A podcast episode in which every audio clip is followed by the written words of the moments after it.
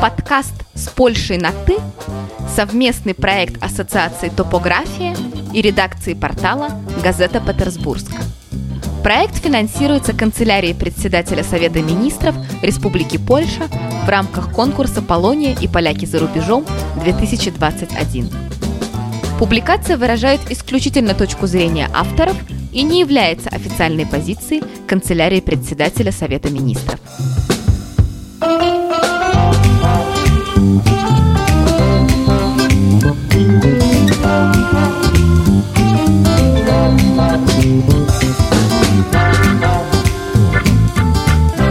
Центральным экспонатом выставки были те самые страхи, которые в польском имеют второе значение – пугало.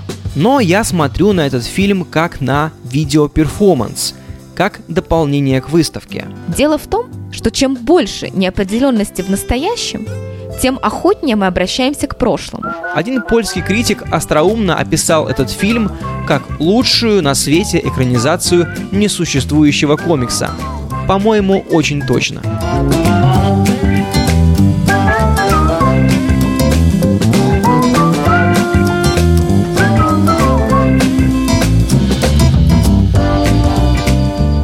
Мы приветствуем всех слушателей подкаста «С Польшей на «ты». Меня зовут Аня. В этом выпуске мы хотели бы поговорить про современное польское кино, которое в последние годы динамично развивается и глобализируется – Лучше всего эти процессы отображает главный польский киносмотр, который ежегодно проходит в прибалтийском городе Гдыня. Именно поэтому сегодняшний выпуск мы подготовили вместе с ведущим подкаста имени Филиппа Моша Сергеем Шершневым. Подкаст посвящен кино Центральной и Восточной Европы. Как раз в этом году он побывал на фестивале в Гдыне и посмотрел лучшие фильмы 2021 года а теперь готов поделиться своими мыслями и впечатлениями. Расскажи, чем этот фестиваль отличался от других? В прошлом году кинофорум проходил в гибридном режиме, в основном дистанционном, многие успели соскучиться, поэтому ожидания от нового сезона были особенно велики. И, надо сказать, они оправдались. Конкуренция оказалась по-настоящему сильной, а церемония закрытия интригующей. На 46-м по счету кинофестивале в Гдыне выделялись две темы – ностальгия и квир. Эти тенденции заметнее всего проявляются в пяти из 16 фильмов основной программы. О них и пойдет речь. Ностальгия по социалистическому прошлому и или сведение счетов с прежней системой уже давно стало общим местом в культуре стран бывшего Восточного блока – до сих пор мейнстримом были период сталинизма и оттепель. Теперь же кинематографисты всерьез взялись за 80-е. Временем действия сразу четырех фильмов из основной программы в Гдыне стало именно это десятилетие. О возможных причинах его популярности расскажет Аня, которая пишет работу о ностальгии в культуре. Во-первых, кино про 80-е само по себе не новое явление. Фильмы про это десятилетие в Польше снимали и раньше. Самая известная картина «Wszystko, co kocham» «Все, что я люблю» 2009 года Яцека Борцуха про контркультуру 80-х и польских рок-музыкантов. Другое дело, что сейчас ностальгия по 80-м кажется тенденцией. Одно из самых мрачных десятилетий в польской культурной памяти – которая ассоциируется с введением военного положения в начале 80-х, с тяжелым экономическим кризисом, с политическими репрессиями, сегодня привлекает внимание многих польских кинематографистов. И что интересно, все они решают эту творческую задачу по-разному и в то же время похоже. Причин такого интереса может быть несколько. Первая очевидная причина, которая приходит в голову – ностальгия по детству и юности, времени, когда трава была зеленее.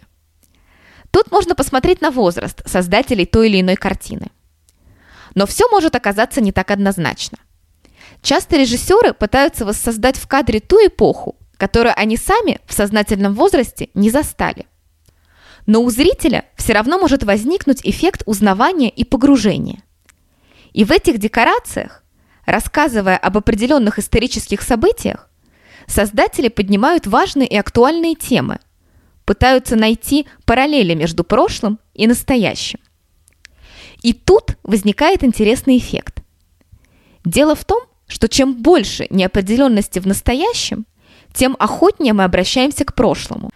Какой бы мрачной и жестокой ни была изображаемая эпоха, мы знаем, что она закончилась. Поэтому в ее временных рамках мы парадоксально чувствуем себя безопаснее, чем здесь и сейчас. Во многом об этом писал польско-британский социолог Зигмунд Бауман в одной из своих последних работ «Ретротопия». Но, конечно, говоря о ностальгии, нельзя не упомянуть имя Светланы Бойм, которая одна из первых заинтересовалась этой темой в контексте социалистического прошлого. Именно она ввела разделение на рефлективную и реставративную ностальгию.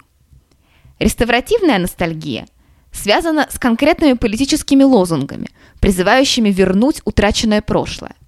А рефлективная ностальгия признает бессмысленность такого рода действий.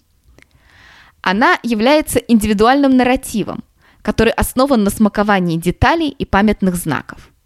И как нетрудно догадаться, именно такая ностальгия чаще всего встречается в текстах культуры. Действительно, многие из этих закономерностей имеют место в лентах, о которых пойдет речь.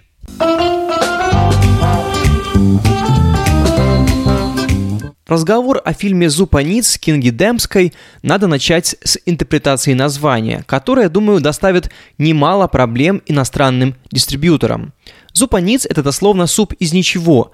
Его готовят из молока, яиц и сахара, то есть ингредиентов, которые почти всегда есть под рукой. Этот скромный десерт можно назвать символом быта 80-х, несытых и дефицитных. Фильм рассказывает о простой польской семье, которая разными способами пытается разнообразить однообразную действительность, не став при этом на путь конформизма своих родственников партийных деятелей. При этом их мечты имеют вполне конкретное материальное воплощение, будь то Кока-Кола, мебельный гарнитур или машина. У детей, впрочем, желания и способы их реализации свои – в «Зупе Ниц» нет линейного сюжета. Фильм состоит из нескольких забавных эпизодов иллюстраций, или, как их здесь принято называть, абсурдов социалистической Польши. Именно эффект узнавания является главным приемом режиссера. А вот главная инновация фильма – это его оптика. Не самое благополучное время Демска, известная как автор зрительского доступного кино, подает чуть ли не в идиллическом ключе.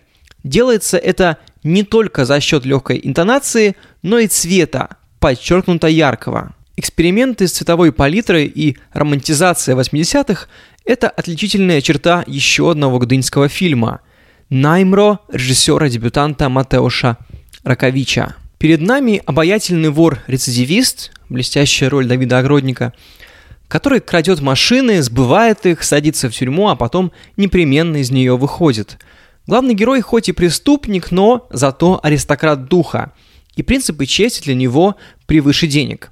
А уж еще важнее для него слово, данное даме сердца. Только ради нее Наймро несколько лет просидит в тюрьме и откажется от своего образа жизни. В 90-е его помилует президент Лех Валенса, но хэппи-энд придется отложить из-за разборок со старым братком, у которого с ним остались счеты еще в предыдущей стране. Прототипом главного героя был легендарный вор Здислав Наймродский, который на закате социалистической Польши побил рекорд по числу побегов из тюрьмы. Настоящий Наймро не был очаровательным бандитом, в то время как в киноверсии он становится чуть ли не польским Робин Гудом. Как уже было сказано, 80-е в культурной памяти поляков время крайне серое и тяжелое – но здесь оно неожиданно предстает более благородным и аутентичным, чем 90-е, также непростые, но свободные. Противопоставление социализма, где маленькие кинотеатры и электронная игра «Ну погоди», и капитализма, где повсеместный криминал и наркотики, хорошо заметно на цветовом уровне. Яркие и теплые тона первых двух актов в третьем сменяются холодными и блеклыми – В этом перевороте культурных клише и заключается главная особенность фильма. Но хитом проката он стал не поэтому. Наймро – редкий в Польше пример хорошо сделанного развлекательного кино. Картинка, монтаж, спецэффекты, звук, конечно же, с песнями из эпохи – все это получилось на очень крепком уровне. И для меня Наймро стал главным открытием всего фестиваля. Один польский критик остроумно описал этот фильм как лучшую на свете экранизацию несуществующего комикса. По-моему, очень точно. Два других фильма о 80-х, «Не оставляя следов» и «Хиацинт», уже не романтизируют эпоху генерала Ярузельского, тогдашнего главы Польской Республики. Наоборот, они разоблачают тоталитарные методы его государства.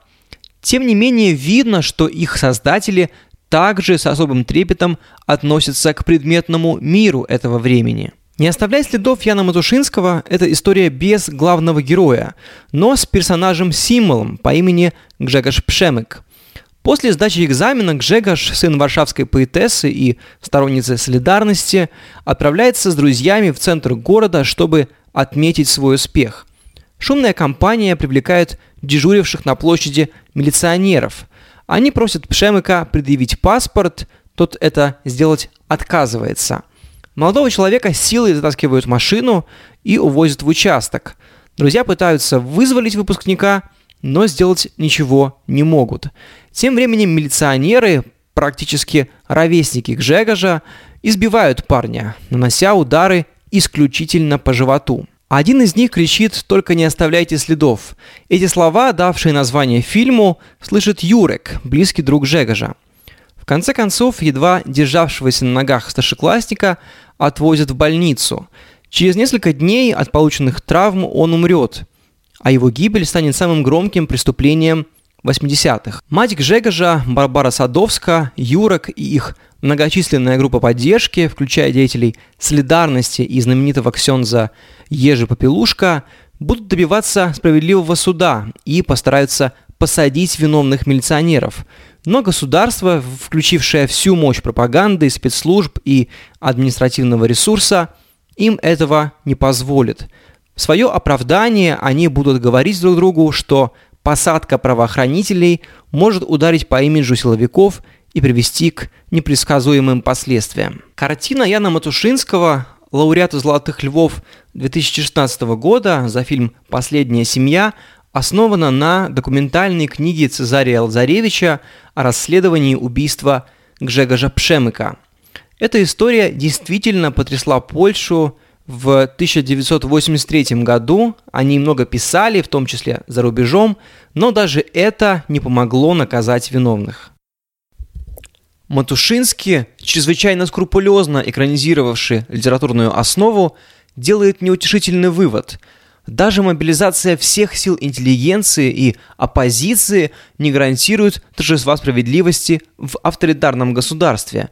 Не оставлять следов – это рассказ о конкретной трагедии, но при этом универсальная история о полицейском насилии, которая могла произойти в любой точке земного шара.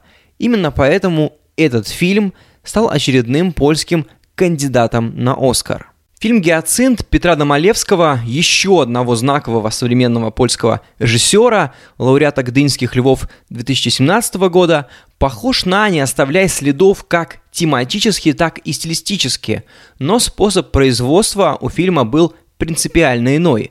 Идею поддержал стриминговый гигант Netflix. В центре сюжета «Гиацинта» детектив Роберт Мразовский. Главную роль, как и в «Не оставляя следов», сыграл Томаш Зентек, восходящая звезда польского кино. Мразовский внедряется в польское квир-сообщество 80-х, чтобы установить серийного убийцу геев. В процессе расследования, несмотря на помолвку с девушкой, у него завязываются романтические отношения с информантом. Главный подозреваемый, обвиненный во всех преступлениях, покончил с собой. Но Роберт знает, что его сделали козлом отпущения.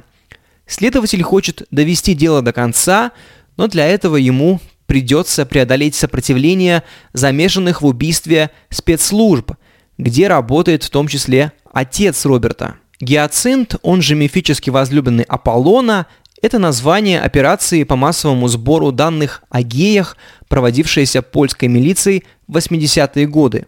До сих пор о ней было известно немного, и этот фильм, очевидно, подстегнет интерес к довольно беспрецедентной кампании. Сценарий «Гиацинта» был написан несколько лет назад и даже получил престижную премию, но никто не брался за его реализацию, пока в Польшу не пришел Netflix. Как и во многих странах, эта стриминговая платформа значительно изменила местный кинорынок. В частности, подобные смелые в плане содержания проекты смогли получить финансирование. Как и во всех предыдущих, условно говоря, ностальгирующих фильмах из Гдынского конкурса в «Гиацинте» много внимания уделено свету, искусственному освещению, а также различным декоративным аспектам. И в этом случае усилия художников были вознаграждены. Фильм получил приз за лучшую сценографию. На мой взгляд, абсолютно заслуженно, чего стоит одна только сцена гей-вечеринки в небольшой квартире – надо сказать, что весь фестиваль этого года оказался бенефисом сценографистов. Как и Наймро, «Гиацинт» — это ярко выраженный жанровый фильм.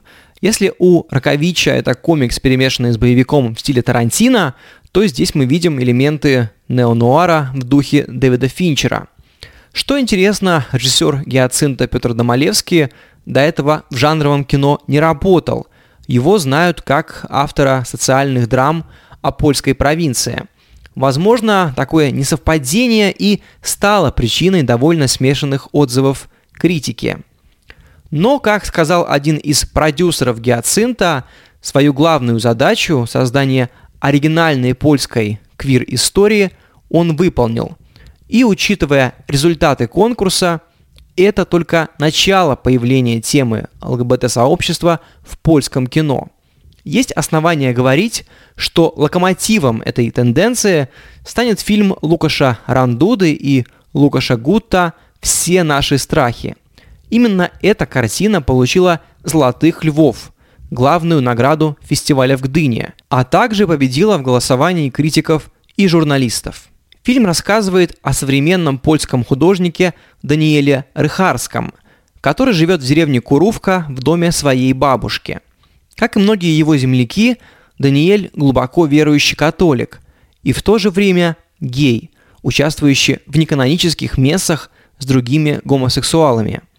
В деревне знают об ориентации своей звезды, однако это не мешает жителям Курувка вместе с Даниэлем отстаивать права фермеров на митингах. Более того, Даниэль становится главным инспиратором протестов и даже создает скульптуру, которая мотивирует их на борьбу. Но в основной своей массе деревня вовсе не такая прогрессивная и открытая, как может показаться в начале. Если Даниэлю достаточно социального капитала и авторитета, чтобы не становиться объектом постоянных унижений местной молодежи, то его подруга Ягода, 17-летняя девушка-лесбиянка, этого избежать не может. Травля подростка со стороны гетеросексуального большинства приводит к трагическим событиям, которые заставляют Даниэля переосмыслить его веру. Причем произошедшее не ослабляет ее, а только укрепляет. Даниэль посвящает Ягоде новую работу, которую хочет оставить в родной деревне, вместо того, чтобы отправить на выставку в модный Варшавский музей. Даниэль считает, что в трагедии виноваты все жители Курувка, он ищет возможность общего покаяния и пытается организовать крестный ход, но поддержки от местных не получает. В итоге художник решает все-таки представить новую работу в Варшаве. Возможно, она поможет кому-то лучше понять людей, подобных ему и Ягоде. Выставка заканчивается своего рода перформансом, хотя для Даниэля это лишь одно из проявлений его веры, его личного христианства – Вернувшись в родную деревню, он восстановит связь с одними близкими людьми и вновь обожжется, пытаясь наладить отношения с другими. Но, несмотря на это, он никогда не отступится от своих идеалов и продолжит верить в своего Христа и нести свой крест. Своему появлению фильм обязан прежде всего Даниэлю Рыхарскому – тому самому художнику, на чьей биографии частично основан сюжет. В частности, выставка, о которой идет речь в фильме, проводилась в Музее современного искусства в Варшаве. Правда, несколько в другом виде. Называлась она «Страхи», и к ней в том числе отсылает киноверсия. Центральным экспонатом выставки были те самые страхи, которые в польском имеют второе значение – пугало. Рыхарский изготовил несколько крестов и повесил на них одежду гомосексуалов, пострадавших от преследований. В фильме они появляются в самом конце. Они стоят на опушке леса, чтобы отпугивать кабанов. Для режиссера Лукаша Рандуды это уже третий фильм о современном польском художнике, вероятно, не последний. Но почему именно эта картина получила такое признание? Ответ очевиден – благодаря своей актуальности. Дело в том, что поляризация польского общества, его разделение на две непримиримые части уже не первый год отравляет жизнь многих людей. Позиция по поводу прав ЛГБТ-сообщества – один из главных водоразделов.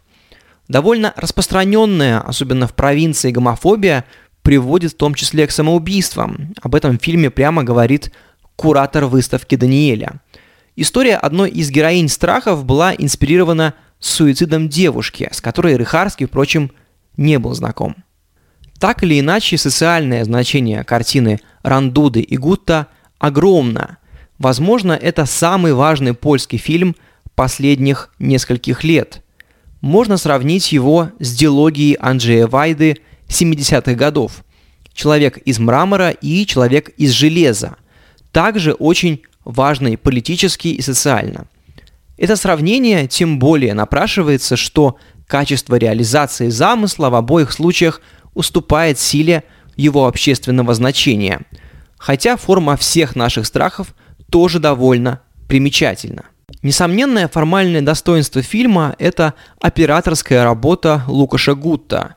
Его длинные и крупные планы напоминают стиль лучших представителей жанра slow cinema. Влияние камеры Гутта на саму суть высказывания было настолько велико, что уже в процессе он стал не только оператором, но и вторым режиссером, а на фестивале в Гдыне получил приз за лучшую операторскую работу. Нельзя не обратить внимание и на саундтрек фильму. В отличие от ностальгирующих картин о 80-х, здесь музыка не просто фон, а важнейший элемент драматургии.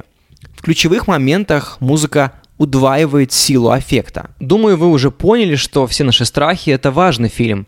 Но важный не значит совершенный — за что авторов можно покритиковать? Возможно, на мое восприятие влияет тот факт, что три года назад мне удалось самому побывать на выставке Рыхарского в Варшаве. Но я смотрю на этот фильм как на видеоперформанс, как дополнение к выставке. Все наши страхи не складываются в целую историю. Это скорее экземплификации конкретных идей, конкретных произведений искусства – но не только это мешало мне по-настоящему проникнуться историей Даниэля. Некоторые эпизоды, как, например, сцена пресс-конференции, по-актерски крайне слабы. Возможно, виной тому участие в съемках непрофессиональных актеров, настоящих ЛГБТ-персон. Представителей квир-сообщества пригласили сознательно, чтобы не говорить о них без них. Символически этот шаг понятен и похвален – но его негативное влияние на диегесис, на правдоподобность, к сожалению, перевешивает благую цель. И продолжая тему кастинга, на мой взгляд, Давид Огродник, несомненно, талантливейший актер, не вписался в роль Даниэля. Каждая сцена с его участием кричит, что он, во-первых, гетеросексуал, а во-вторых, горожанин. При этом его молодой партнер, Оскар Рыбачик, как гей невероятно убедителен – Впрочем, я сужу с перспективы гетеросексуальной, и, конечно, это влияет на рецепцию всего фильма. Важно сделать эту оговорку. И заканчивая разговор о несовершенствах всех наших страхов, скажу еще, что больше всего мне не хватило подробностей о жизни Ягоды, прекрасно сыгранная дебютанткой Агатой Лабно, с которой случилось то, что случилось. Ее роль в фильме ключевая, но при этом мы о ней практически ничего не знаем. А можно ли проникнуться эмпатией к абсолютно незнакомому человеку. Тем временем именно эмпатия – главная тема фильма. Эмпатия как попытка очередная прекратить культурную войну или хотя бы объявить временное перемирие.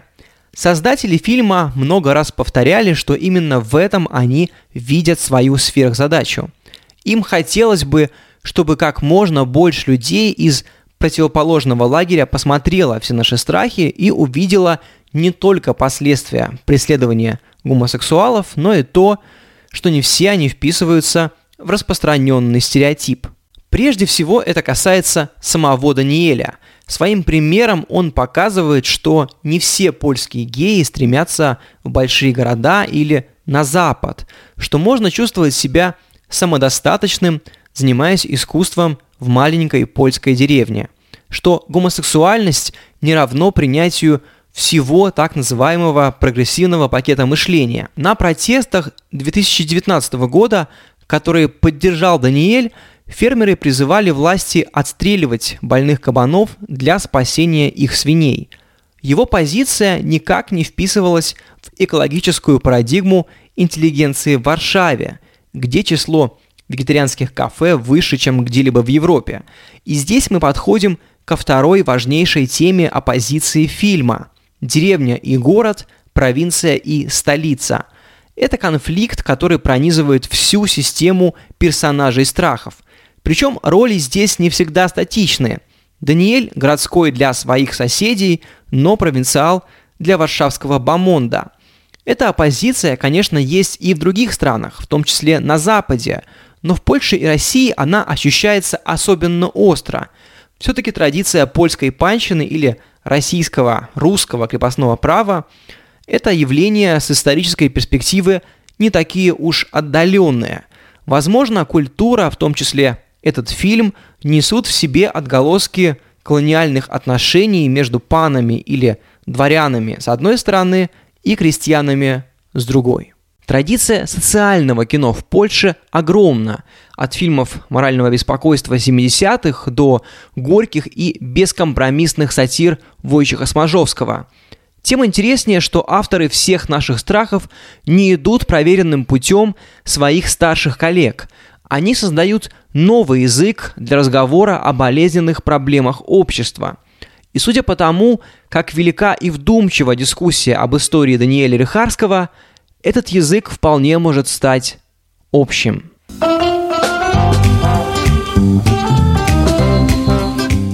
Это был совместный выпуск подкаста с Польшей на «ты» и киноподкаста имени Филиппа Моша. Спасибо, что были с нами. До встречи. Пока. Пока.